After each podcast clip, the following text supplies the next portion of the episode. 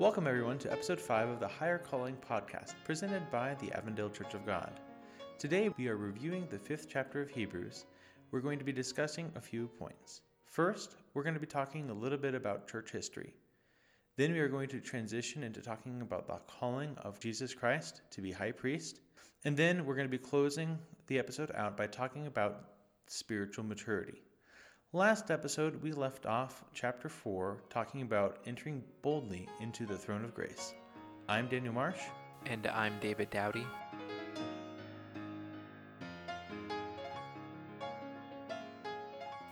Let's get started.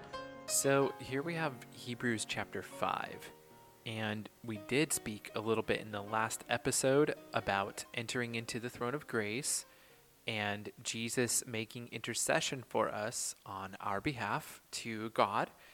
And this is really just picking right up where we left off. Verses 1 through 4 For every high priest taken from among men is ordained for men in things pertaining to God, that he may offer both gifts and sacrifices for sins, who can have compassion on the ignorant and on them that are out of the way, for that he himself also is compassed with infirmity. And by reason hereof he ought, as for the people, so also for himself, to offer for sins. And no man taketh this honor unto himself, but he that is called of God, as was Aaron. So let's have a quick discussion about the biblical doctrine of the church being called uh, to God for the ministry and priesthood. So, some background on the office of the high priest. So, way back in the Old Testament, there was the Mosaic law that was established by God through Moses. And so there was the people of Israel that were set aside from the world.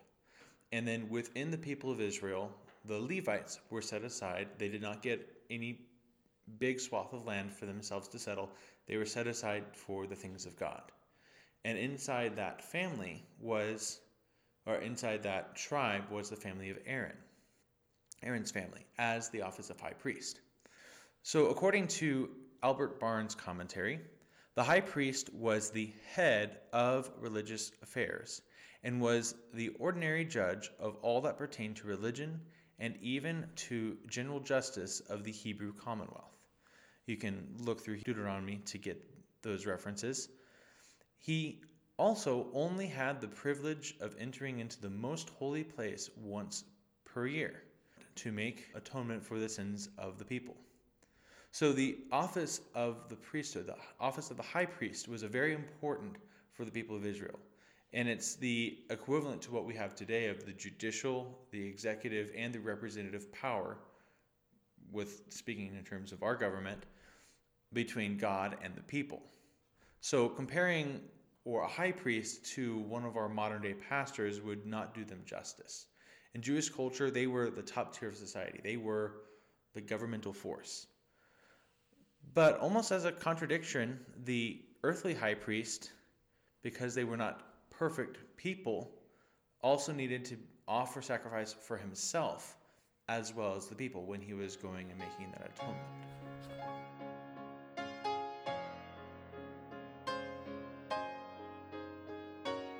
Absolutely. And I wanted to bring up also traditions of priesthood because church history is full of splits and personal interpretation of biblical doctrine from one church, one set of doctrines to the other. And there is a lot of confusion about this topic. My question, just to the general audience, is what happened to the church from the book of Acts?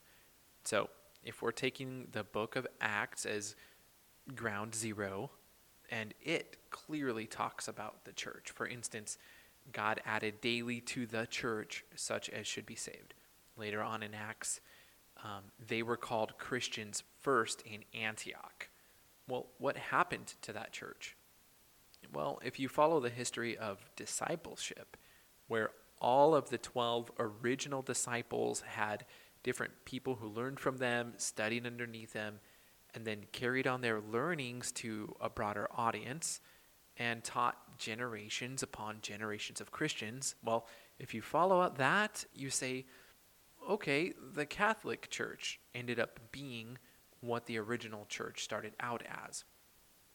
And then the Catholic Church went through a Protestant Reformation, and the church is just made up of all of these denominations. Well, that's not what the Bible teaches. We're going to cover the unity of the church in future podcasts, but there's two parts of this discussion. The first part from John chapter 17, Jesus had a really long prayer in this chapter. It speaks to the fact that if you are called from God to be saved, then you are loved of God. And if you're called by God and you also love God in return, then Jesus, by extension, also loves you. And then we're all one in God and one in Jesus. Okay? And the second part is explained in 1 Corinthians about there being one body. And we'll go ahead and read verses 12 through 14 from 1 Corinthians chapter 12.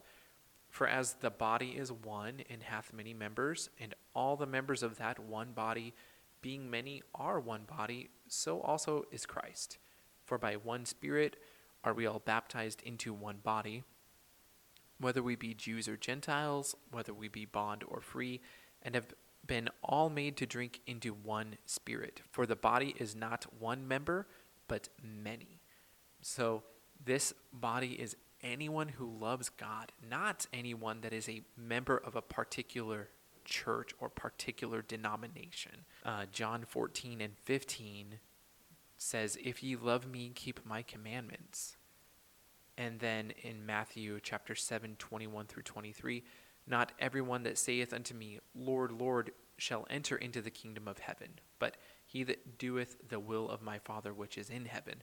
Many will say to me in that day, Lord, Lord, have we not prophesied in thy name, and in thy name have cast out devils, and in thy name done many wonderful works? And then will I profess unto them, I never knew you. Depart from me, ye that work iniquity. So, like we said, if you follow discipleship, you're following this tradition of generational um, church membership. First, the Catholic Church, maybe still the Catholic Church because it's you know well and strong today. Then the Protestant Reformation, and you have the Methodists, the Lutherans, the Calvinists, on and on, and it goes. It's not the title above the door; it's the heart condition of the person, and the saved people make up the body of Christ.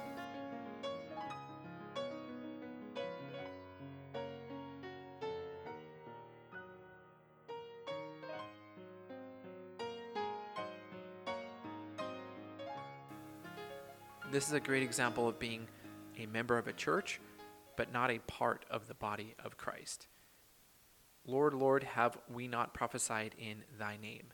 Didn't we worship you in my church? Didn't my church do a lot of wonderful works, missionary works to places abroad and different countries, and given and helped the oppressed? Done a lot of great things. Well, that's great and that's fine. But Jesus says, I never knew you. Depart from me, you that work iniquity. So you can say you love God and you can be a member of a church, but if you really do and you keep God's commandments, then you will bear the fruits of salvation. Essentially, living a life with a clean conscience. But membership in any particular church isn't what makes you a Christian, as defined by the Bible. There have been a lot of different churches through history, and the name above the door isn't what makes it the body of Christ, rather, the heart condition individually of the people. So we can carry on here, verses 5 and 6 of Hebrews chapter 5. So also Christ glorified not himself to be made an high priest, but he that said unto him, Thou art my son, today have I begotten thee. As he saith also in another place, Thou art a priest forever after the order of Melchizedek. Okay, so verse 5, we've covered this ground a lot in podcasts 2 and 3, talking about Christ as God's Son. So, verse 6, let's spend some time on Melchizedek because he's going to come up a lot over the next chapter or two because there's a lot of tradition in regards to Melchizedek. And in Judaism as a whole, there is a lot of tradition. It, it makes sense that this book of Hebrews is written to the Jews because there is a transition from Judaism to Christianity. And the book of Hebrews is really critical to outline who was Christ. What role did Christ fill?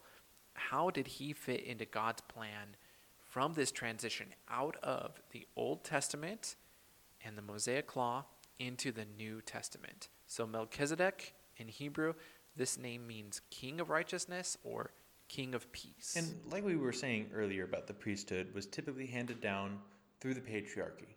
The sons of Levi were the priesthood, and they handed down to their sons, and it went on and on and on. Aaron had multiple sons, and they had sons, so the family got quite large, and it kept with that family. In contrast, Melchizedek has no recorded father. He did not have a birth or a death as we read in Scripture. So we perceive Melchizedek as being a type of Christ, and a type is referring to a category that explains something. So the office of the high priest is also a type of Christ, and so is the throne of David. And we can get into those in future podcast. And we'll definitely dive more into Melchizedek and his significance in episode 7 when we get into Hebrews chapter 7. And Christ is the highest officer of the church. He's the founder. In the Old Testament, they didn't know who Jesus Christ would be. They just knew that there would be a Messiah. They knew that he'd be fulfilling these different roles. They, they, they saw the signs and prophecies. There was different things pointing to this Messiah that was becoming. Abraham gave that honor to Melchizedek as priest. And we learn through Hebrew traditions what that symbolizes. It is the foundation that Jesus is to be conferred that honor because Jesus was chosen of God to be high priest.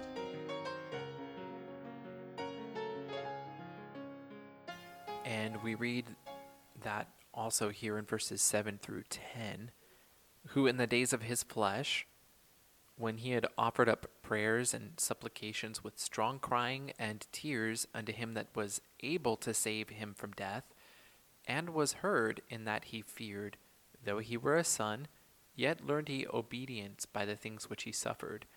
And being made perfect, he became the author of eternal salvation unto all them that obey him, called of God and high priest after the order of Melchizedek. So now we get to the important part about Jesus being the high priest and the intercessor between God and mankind. It's the fact that when he offered himself as sacrifice, he did not have to offer the sacrifices for his own sins, for he was already perfect. He was already holy. So when he offered himself on the cross, the, all that sacrifice went to the sins of the people. It was the final sacrifice. It was a perfect sacrifice. And that's exactly what Jesus did. In the Garden of Gethsemane, he prayed and said, If it be thy will, let this cup pass from me. You know, that was a very traumatic experience for Jesus. And it records here in Hebrews that he learned obedience by the things which he suffered. So let's transition here from high priesthood into Christianity and the role that we play as Jesus was our ultimate sacrifice. The last chapter that we read in, in podcast number four ended with a very similar discussion about us living a holy life so that we can boldly enter the throne of grace. Same thing here in chapter 5, verses 11 through 14, of whom we have many things to say and hard to be uttered, seeing ye are dull of hearing. For when for the time ye ought to be teachers, ye have need that one teach you again which be the first principles of the oracles of God, and are become such as have need of milk, and not of strong meat. For everyone that useth milk is unskilful in the word of righteousness, for he is a babe. But strong meat belongeth to them that are of full age, even those who by reason of use have their senses exercised to discern both good and evil. I find it really interesting how the author puts this. There's there's so much to cover on this topic of spiritual maturity. And it really comes down to doing what is right. So why does he have to define or ask what is righteousness? Because he's addressing the Jews who were the masters of the Mosaic law. They knew it inside and out. But because the law was changing through Jesus becoming the high priest and the church being established rather than the old Mosaic law, they'd have to learn everything again. It's no longer, thus saith the law and the law, law of Moses to the nth degree on every little thing. It's now you have principles to live by. It needs to come from the heart, not just through outward exercising of rules. And for the Jews, that was a difficult thing to do. And we can see that in churches today. There are many outward, great, wonderful works that we see. They, they build magnificent cathedrals. They send hundreds of hundreds to thousands of missionaries to mission fields. They give millions of dollars to causes without end. But inside, their hearts are broken. They aren't living right. You may have a pastor preach in the pulpit on Sunday, and then the rest of the week he's turning to whatever addiction he has or the congregation will say, Praise the Lord, but then they're whispering gossip and doing all sorts of things that are not in line with the Word of God. It's hard to say you aren't you aren't ready to hear the, the, the real things of God because you've not established these first things. And all those types of things were going on all the way back in Christ's day. And the author is espousing that it's no longer just an outward thing. It's like, okay, I go to church, I give my tithes, I wear appropriate clothing in public. It, it's not just that anymore. It needs to come from the heart. So the author is really asking, are you right with God? Are you living in a way pleasing to Him? Is your heart right? And that was a hard thing for the Jews to hear. Absolutely. And to give some scriptural context to this conversation of, of growing up, like we read um, here in chapter 12, are become such as have need of milk and not of strong meat. And verse 14, strong meat belongeth to them that are of full age, even those who by reason of use have their senses exercised to discern both good and evil. So there's this maturity process that's happening from being a babe in Christ to being someone who is uh, well established in the faith. Ephesians chapter 4, verses 14 through 16, talks about this that we henceforth be no more children, tossed to and fro and carried about with every wind of doctrine, by the sleight of men and cutting craftiness, whereby they lie in wait to deceive. This is literally what Hebrews chapter 5 is talking about. The church at that time was young when Hebrews was written. And this book filled a purpose to explain who Christ was and how he was establishing his church. And it, it's very important to have this stuff written and codified. And God inspired the author to write it down so that we could have it. And God protected it so that we could have it today. We don't need a new book, we don't need more doctrine.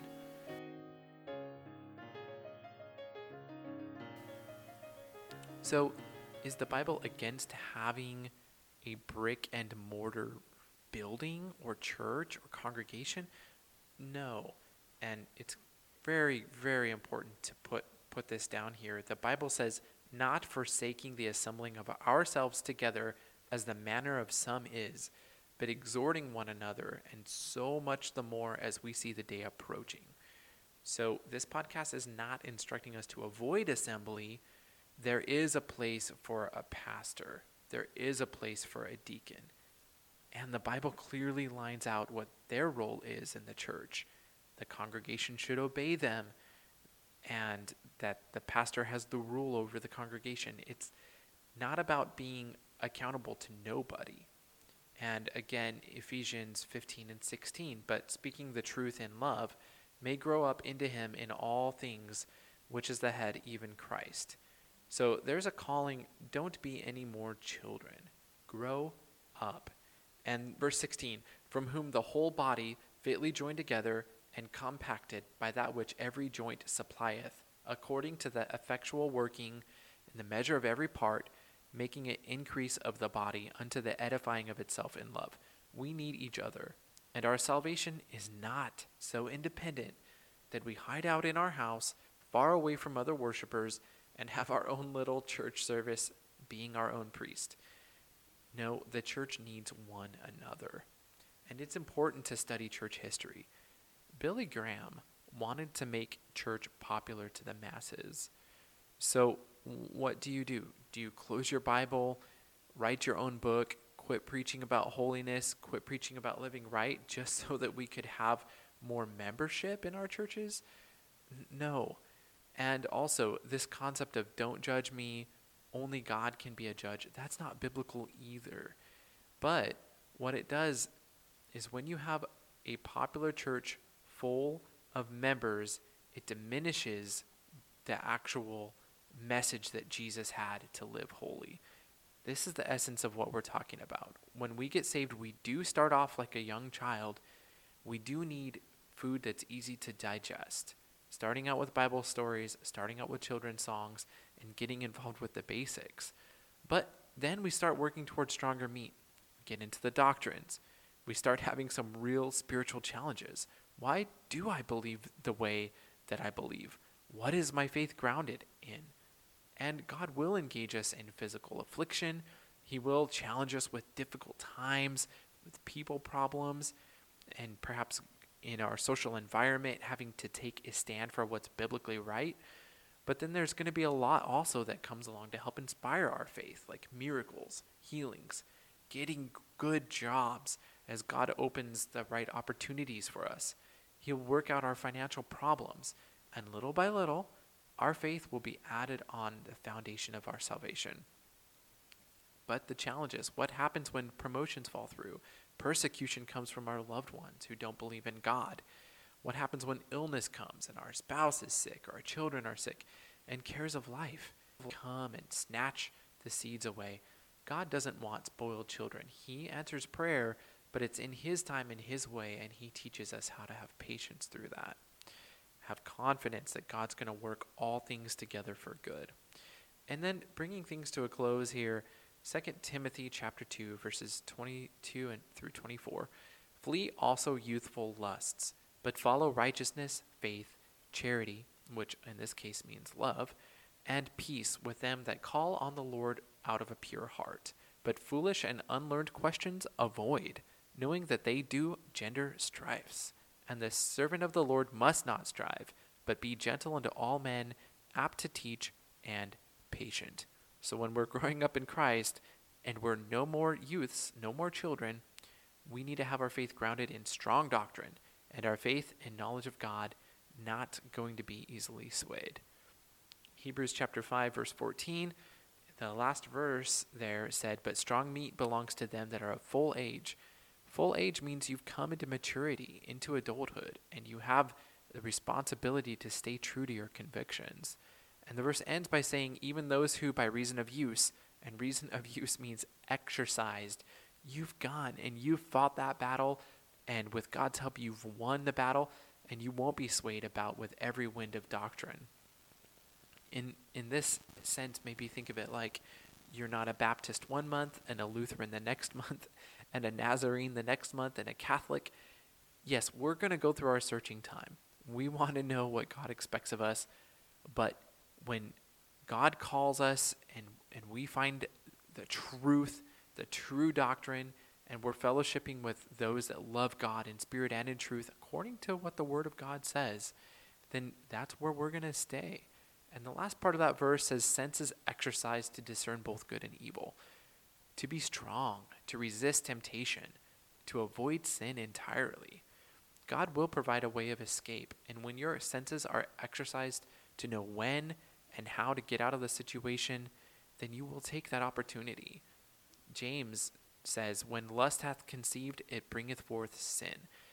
Your good judgment will come in and say, Okay, here's my opportunity to escape the temptation, and I do not have to sin. And that is spiritual maturity, not always starting over from the beginning. So we'll wrap this podcast up, and we'll end chapter 5 on this note. Looking forward to Hebrews chapter 6 in our next podcast. It's really been a pleasure, and we trust that you found the discussion both challenging and encouraging. And as always, thank you for listening. And if you have any comments or would like to contact us for any other reason, please visit www.ceasesinning.com or email us at biblestudy at avondalecog.org. We'd love to hear from our audience, and we'd be happy to further any discussion or pray for a need that you may be experiencing. Thanks for listening. Have a great day.